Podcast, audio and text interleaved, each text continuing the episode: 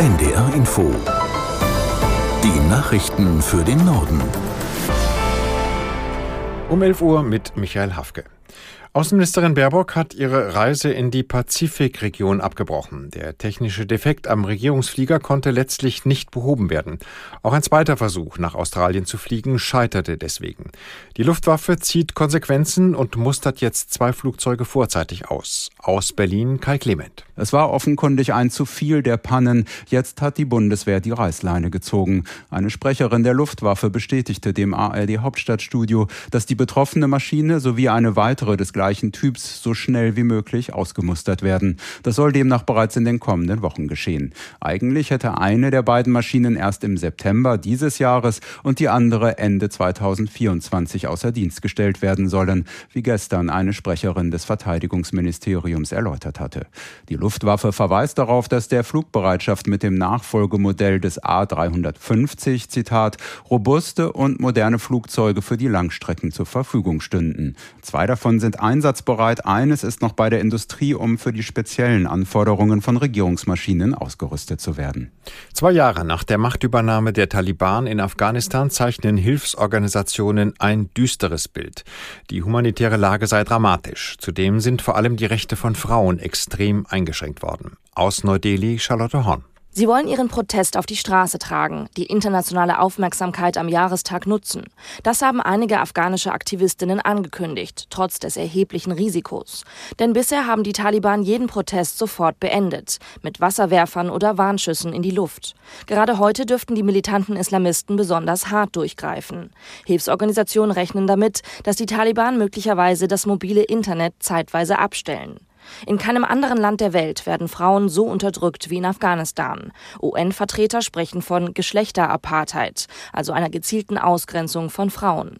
Am 15. August vor zwei Jahren hatten die Taliban die afghanische Hauptstadt Kabul eingenommen. Zehntausende Menschen flüchteten in Panik zum Flughafen und außer Landes. Bei russischen Luftangriffen im Westen der Ukraine sind nach ukrainischen Angaben mehrere Menschen getötet worden. Die örtlichen Behörden in Lviv und Wolhynien sprachen zudem von einem hohen Sachschaden und vielen beschädigten Wohnhäusern. Die Region Lviv liegt an der Grenze zu Polen, weit entfernt von der Front. Bis Juli war sie von den meisten Angriffen verschont geblieben. Laut ukrainischen Medien war der jetzige Luftangriff der größte seit Kriegsbeginn. Ex-US-Präsident Trump ist erneut angeklagt worden, dieses Mal im Bundesstaat Georgia. Das hat die zuständige Staatsanwältin bekannt gegeben. Aus Washington Arne Bartram. Es ist bereits Anklage Nummer vier gegen den Ex-Präsidenten und die zweite Anklage, bei der es um die Präsidentschaftswahl 2020 geht.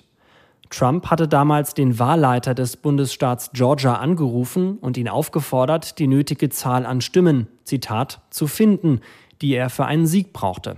Unter anderem deshalb wirft die Staatsanwaltschaft Trump und 18 weiteren Angeklagten jetzt vor, eine Verschwörung gebildet zu haben, um rechtswidrig den Ausgang der Wahl zugunsten von Trump zu verändern. Unter den Mitangeklagten ist auch Trumps ehemaliger Anwalt Rudy Giuliani und der frühere Stabschef des Weißen Hauses Mark Meadows. Es geht um insgesamt 41 Anklagepunkte. Donald Trump behauptet, ihm sei die Wiederwahl 2020 durch Manipulation gestohlen worden, ohne das beweisen zu können. Die Chefin der Bundesagentur für Arbeit Nahles fordert eine frühere Berufsvorbereitung für Kinder und Jugendliche. Hintergrund ist die zunehmende Jugendarbeitslosigkeit in Deutschland. Aus der NDR Nachrichtenredaktion Amir Brecht. Berufsorientierung und Berufsvorbereitung der Kinder und Jugendlichen müsse in den Schulen früher anfangen, sagte Nahles der Rheinischen Post. Sie wünscht sich mehr Verbindlichkeit in den Lehrplänen der Länder und kritisierte, dass die Berufsvorbereitung in Gymnasien und Förderschulen zu kurz kommen würde. Ein obligatorisches Praktikum sei zu wenig, so Nahles. Sie wies außerdem darauf hin, dass aktuell knapp eine Viertelmillion der unter 25-Jährigen arbeitslos gemeldet ist und das bei knapp 230.000 unbesetzten Lehrstellen. Die Arbeitslosenquote von ungefähr Ungelernten liegt laut Nahles bei fast 20 Prozent, die von Menschen mit Berufsausbildung dagegen bei nur knapp drei Prozent. Soweit die Meldungen.